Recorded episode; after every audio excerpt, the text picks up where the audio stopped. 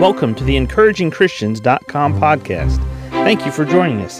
Get ready for today's encouraging truth from God's Word.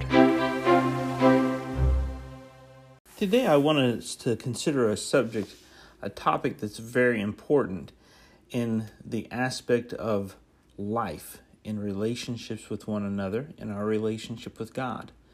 The subject I want us to think about is the importance of confession. The importance of confession. Confession is simply saying the same thing. Confession is saying the same thing. If if I've done wrong and God says to me, "Hey, you've done wrong here," then I confess, God, I have done wrong.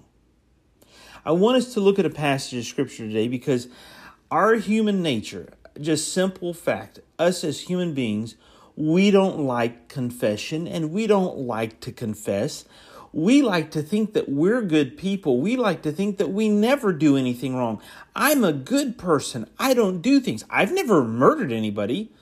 Not that that's a legitimate reason to say I'm good or not, or that you're good or not if that's what you're thinking right now.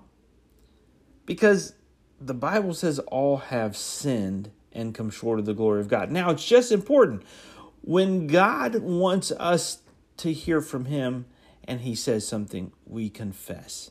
We say the same thing. In the book of Nehemiah, we read these words in the first chapter. The words of Nehemiah, the son of Hachaliah, and it came to pass in the month Chisleu, in the twentieth year, as I was in Shushan the palace, that Hanani, one of my brethren, came, he and certain men of Judah, and I asked them concerning the Jews that had escaped, which were left of the captivity, and concerning Jerusalem. And they said unto them, The remnant that are left of the captivity there in the province are in great affliction and reproach. The wall of Jerusalem also is broken down and the gates thereof are burned with fire. And it came to pass when I heard these words that I sat down and wept and mourned certain days and fasted and prayed before the God of heaven, and said, I beseech thee, O Lord God of heaven, the great and terrible God that keepeth covenant and mercy for them that love him and observe his commandments. Let thine ear now be attentive and thine eyes open, that thou mayest hear the prayer of thy servant which I pray before thee now, day and night for the children of Israel thy servants, and confess the sins of the children of Israel, which we have sinned against thee, both I and my father's house have sinned. We have dealt very corruptly against thee, and have not kept the commandments, nor the statutes, nor the judgments which thou commandest thy servant Moses. I want us to stop here in reading of this passage of Scripture because now we get a little bit of the backdrop for Nehemiah. Nehemiah was actually coming to God and interceding on behalf of a nation and a nation that was in disarray, a nation that had been trampled over, they had been conquered, and their home country, where the Jews were trying to get back to here, and Jerusalem and the wall around Jerusalem. It was a bad story that Nehemiah had to hear all of these details, and it broke his heart. The first thing Nehemiah did was not say, ah, because those people were bad. It's because those people did something wrong. Those people, those people, those. He said, we. He said, us. He said, I and my father's house have sinned. He simply confessed. Confession is important. And the first thing Nehemiah did was he confessed to the sins that had caused the circumstances that no one was happy with. He confessed to his sins. See, you and I, the first thing we want to do is blame somebody else, get defensive. It wasn't me. I didn't do it. I'm not that bad. I'm not that kind of person. We simply don't tend naturally to want to use and be a part of confessing.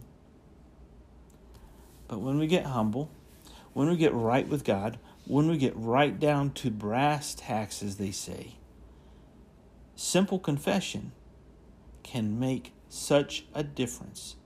Here it was Nehemiah, one man on behalf of a country, on behalf of a people.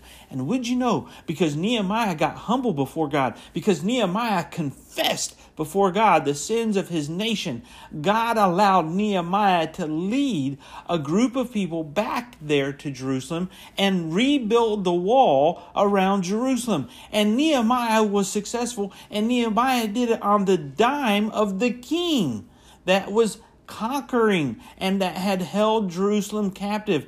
That king, because Nehemiah was in the position of being his cupbearer, that king said, Nehemiah, here's a blank check, go fix Jerusalem. You and your heart being tender to this and being hurt by it, it affects me as your king, and you being my personal cupbearer and protecting me all this time from evil and from disease you being my cupbearer and this affecting you means I'm going to give you a blank check, Nehemiah, and you're going to go fix Jerusalem walls. And you're going to get this thing taken care of so that you can be in a happy mood again, Nehemiah. So God used the king, a king that didn't believe in him, a king that didn't worship him, and God used his paycheck, he used his bank account. He used his checking account to make sure that Jerusalem had the walls rebuilt properly.